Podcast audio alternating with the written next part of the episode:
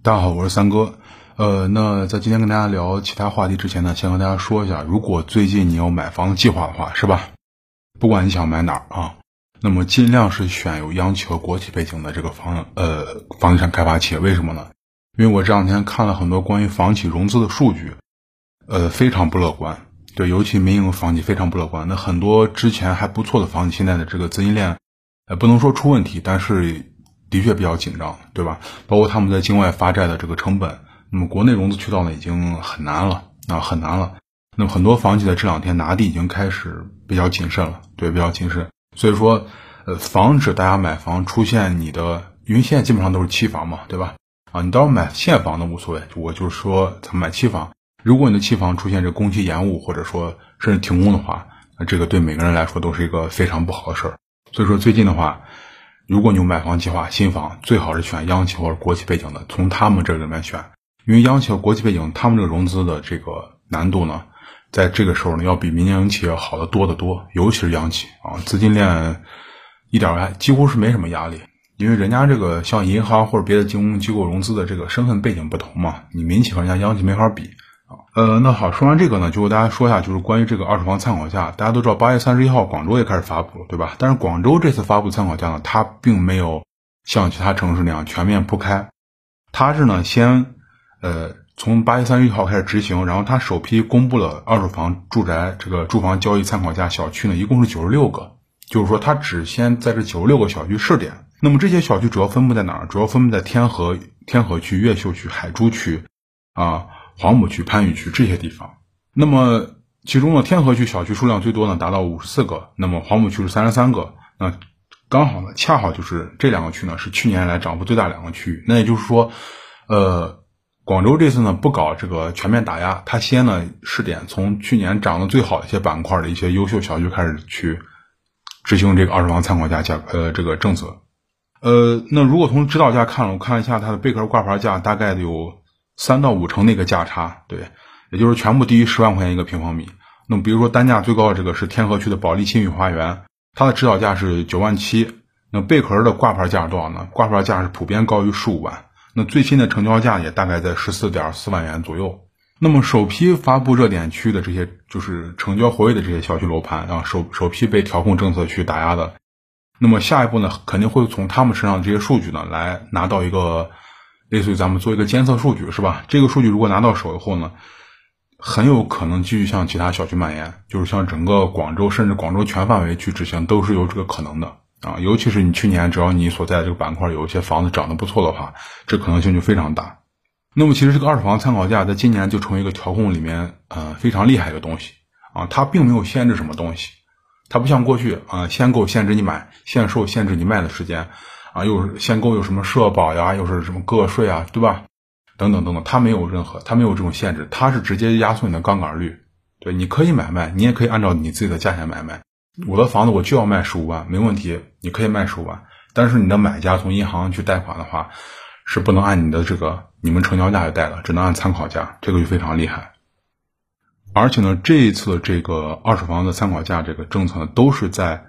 住建部调研之后，这些城市就开始发布了。对，基本上都是去年的一些热门城市。大家看，深圳、上海、成都、西安，是吧？都是去年的热门城市。那么之前的这些调控政策，呃，很多人就说是你是治标不治本，是吧？你在强行用行政手段干预市场。那比如说新房限价，新房限价一开始看，哎，这个政策好像不错，是吧？那把新房价价格强行压制，但是又。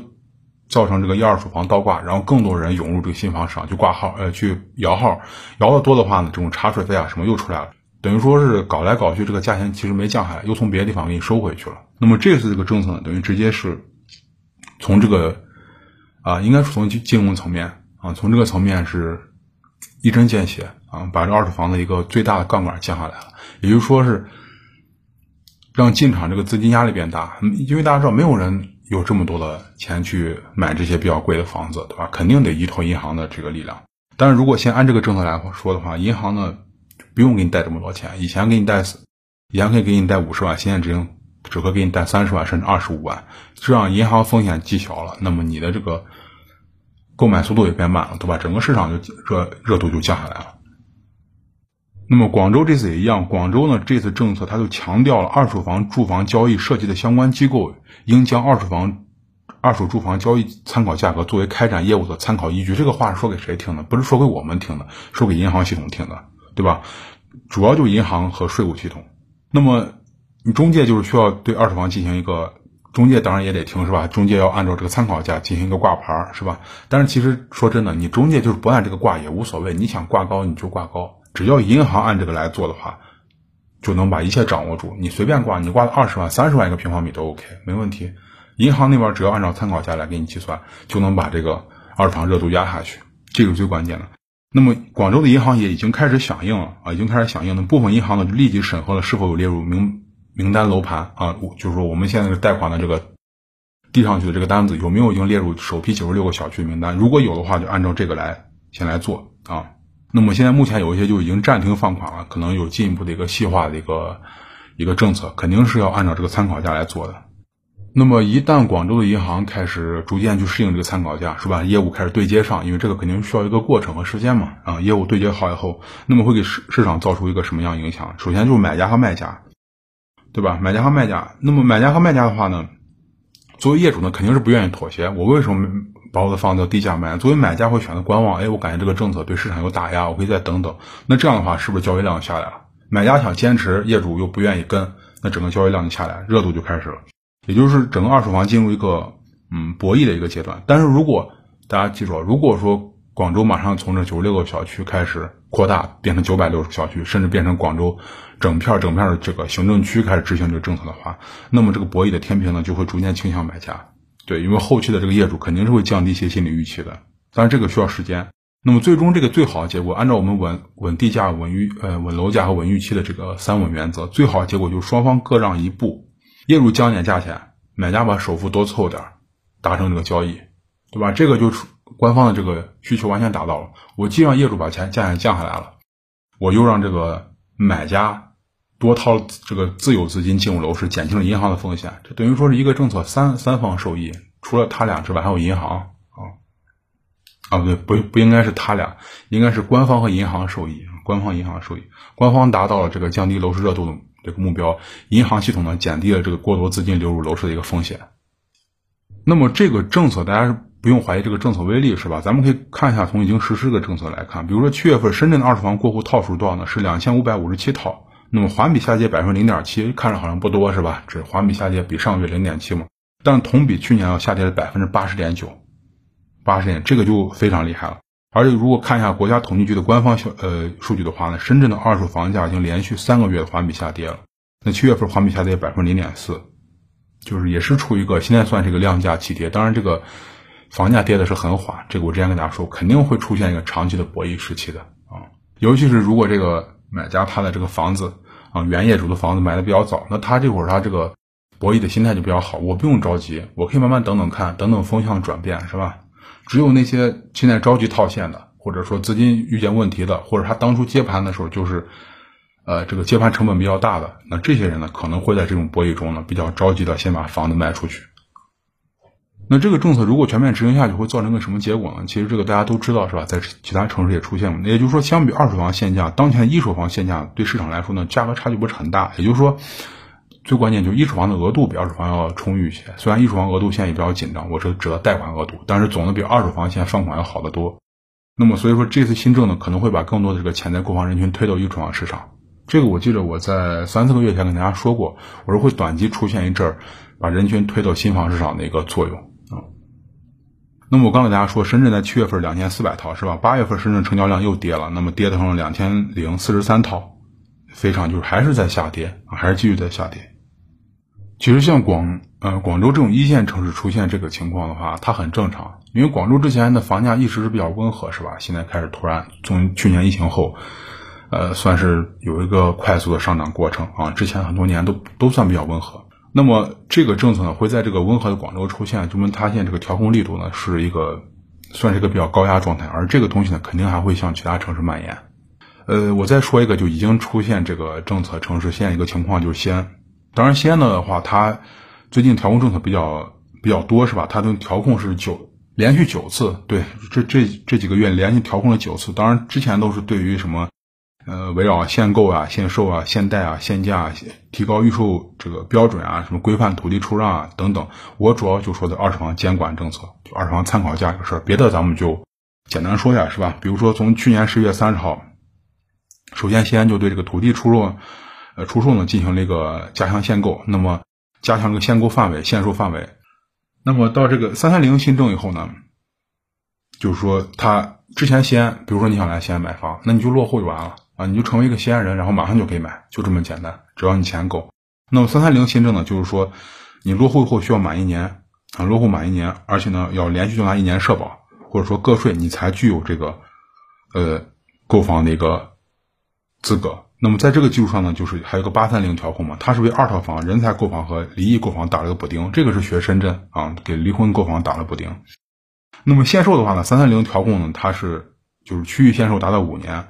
那么八三零这次调控呢，就扩大了这个限购和限售的一个范围。当然这些都不是重点，大家记住，刚才说这些都不是重点，最重点的就是这个二二手房的参考价，对吧？包括去年十一月三十号，西安提高二手房首付到百分之四十到百分之七十，这个都不是最严重，最严重就是这个参考价政策啊，参考价政策对西安楼市打击就特别大。那么目前来说呢，就是呃。二零一六年啊，二零一六二零一六年三月来，咱们看一下这个数据是吧？对，这是个国家统计局数据，我专门找了一下。那么新西安的新房价格呢，就是保持与上月持平或者上涨的状态，已经达到六十五个月。就是这六十五个月，要么是涨，要么是平，就是没有跌。那其中呢，二零二零年去年二月环比呢持平，其余的六十四个月呢全是上涨，也就只有一个月持平啊。那西安过去这么就是从一六年到现在这个涨幅，它依托一个什么东西呢？因为一六年之前西安的楼市非常就是温和，就是基本上像一潭死水一样，它也不降，它也不涨，别的城市都在动，西安就原地不动。那么从一六年开始，它进入一个上行通道。这个呢，它主要背后咱们就讲背后一个支撑力是吧？背后这个支撑力呢，就是这次这个七普的人口调查就给了个数据。那么二零二零年呢，西安的常住人口呢是一千两百九十五点二九万人。那么这个数据呢，比二零一零年就是第六次人口普查的时候增加了四百四十八点五一万人。这个人口的巨幅增加呢，带来一个住房需求。那么一个是住房需求，第二是投资人看到一个前景，是吧？你总不能往这个人口流出的地方去投资一套房子吧？那么其实西安从去年调控就一直在加嘛，但是今年的上半年，西安还是出现十一个万人摇楼盘。这个原因就是因为西安这个限价政策也有点变态，有点像这个，有点像杭州，它没有杭州那么厉害，也有点变态，就是搞的这个限价。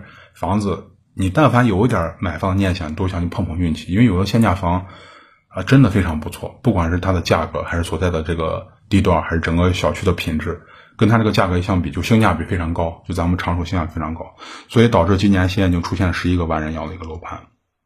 那么西安的这个新房万人摇，除了我刚刚说那优点，还有一个就是很多潜在购买人群，他们认为西安西安的这个二手房价呢存在一些泡沫。对，存在一些泡沫，那么所以说西安的这个二手房参考价格出来以后呢，市场就开始有所降温了。因为很多房东他心里也比较虚，他有的，因为我自己的朋友在西安做中介呢，他开了好几家店啊，连锁的。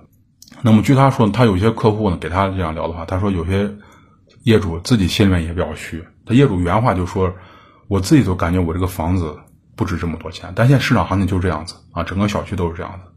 那么。呃，根据这个安居客的数据，我看了显示呢，七月份到现在，西安的二手房价呢，从一点三七万元一个平方米下降到一点三六，就是降的比较幅度还是比较小，是吧？幅度比较小。那么根据这个其他的这个第三方数据呢，七月份二手房的成交环比呢减少一千七百套啊，下滑了百分之二十二。这个关键就是我刚说的，西安的这个政策一直降下来，银行马上对接这个参考房价，就直接把这个。二手房的这购买力一下砍一大半，本身可能有一千个人等着要买二手房，咱们打个比方是吧？你这个银行和二手房的这个参考价政策一对接，这一千个人里面最少七百个人被砍掉购买购买能力了。大家注意，是购买能力，不是购买资格。他们还是想买，但手上凑不到这么多首付了。也就是说，我被迫的得延续，得延迟我的购房计划。我可能是投资，我可能刚需，你不管是啥，你的投资，你这个买房计划必须得延迟了，除非你现在能凑出来这么多首付。那目前现在整个现在情况呢，就是说，呃，有一些着急用钱的房东出现了一些降价，但大部分呢，房东呢还是愿意就是以现在这个价格先看着。那么业主呢，就是潜在购房人群，买方这边呢也是在等，他们认为这个政策会把房价往下按一按，尤其二手房价，双方就是僵持。这个我就是为什么我刚刚说广州未来肯定会出现这个僵持情况呢？就是以西安这个为为一个怎么说呢？为一个例子吧，或者说为一个蓝本来讲呢？因为西安毕竟出这个政策出的早嘛，而西安事件是全域的来进行。呃，那给大家说完了西安和广州之外呢，最后再给大家说一下一些宏观上的一些东西，是吧？那么就是这个住户部门的杠杆率这个增幅开始被控制住了，因为住户部门杠杆率大家都知道，主要就是包括住户部门的这个债务增长，是吧？主要就是靠个人的这个房贷啊。那目前这个已经得到了一些一些遏制吧，比如说二零二零年的这个住户部门的这个债务增长是十四点六。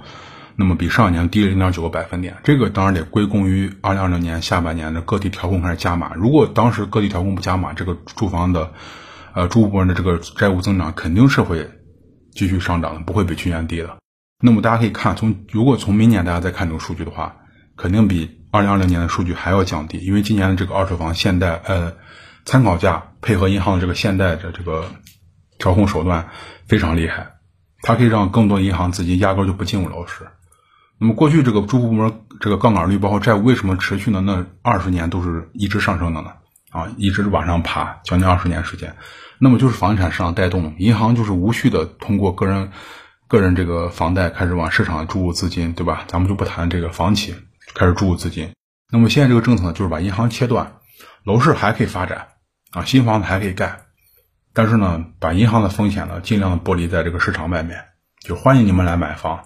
啊，甚至在未来可能大家记住啊，在二手房这个政策越来越成熟的时候，未来甚至有些地方可能会出现一些政策上的放松，因为这个时候已经不用怕了，你们随便买啊。但是呢，你越来越多的越来越多的钱是你自己的钱进入市场，而不是银行陪着你玩。以前是你把银行绑在身上，你买一套房，你出呃一套房首付得六十块钱，对吧？你出二十，银行出四十，现在等于你出四十，银行出二十，风险越来越低了。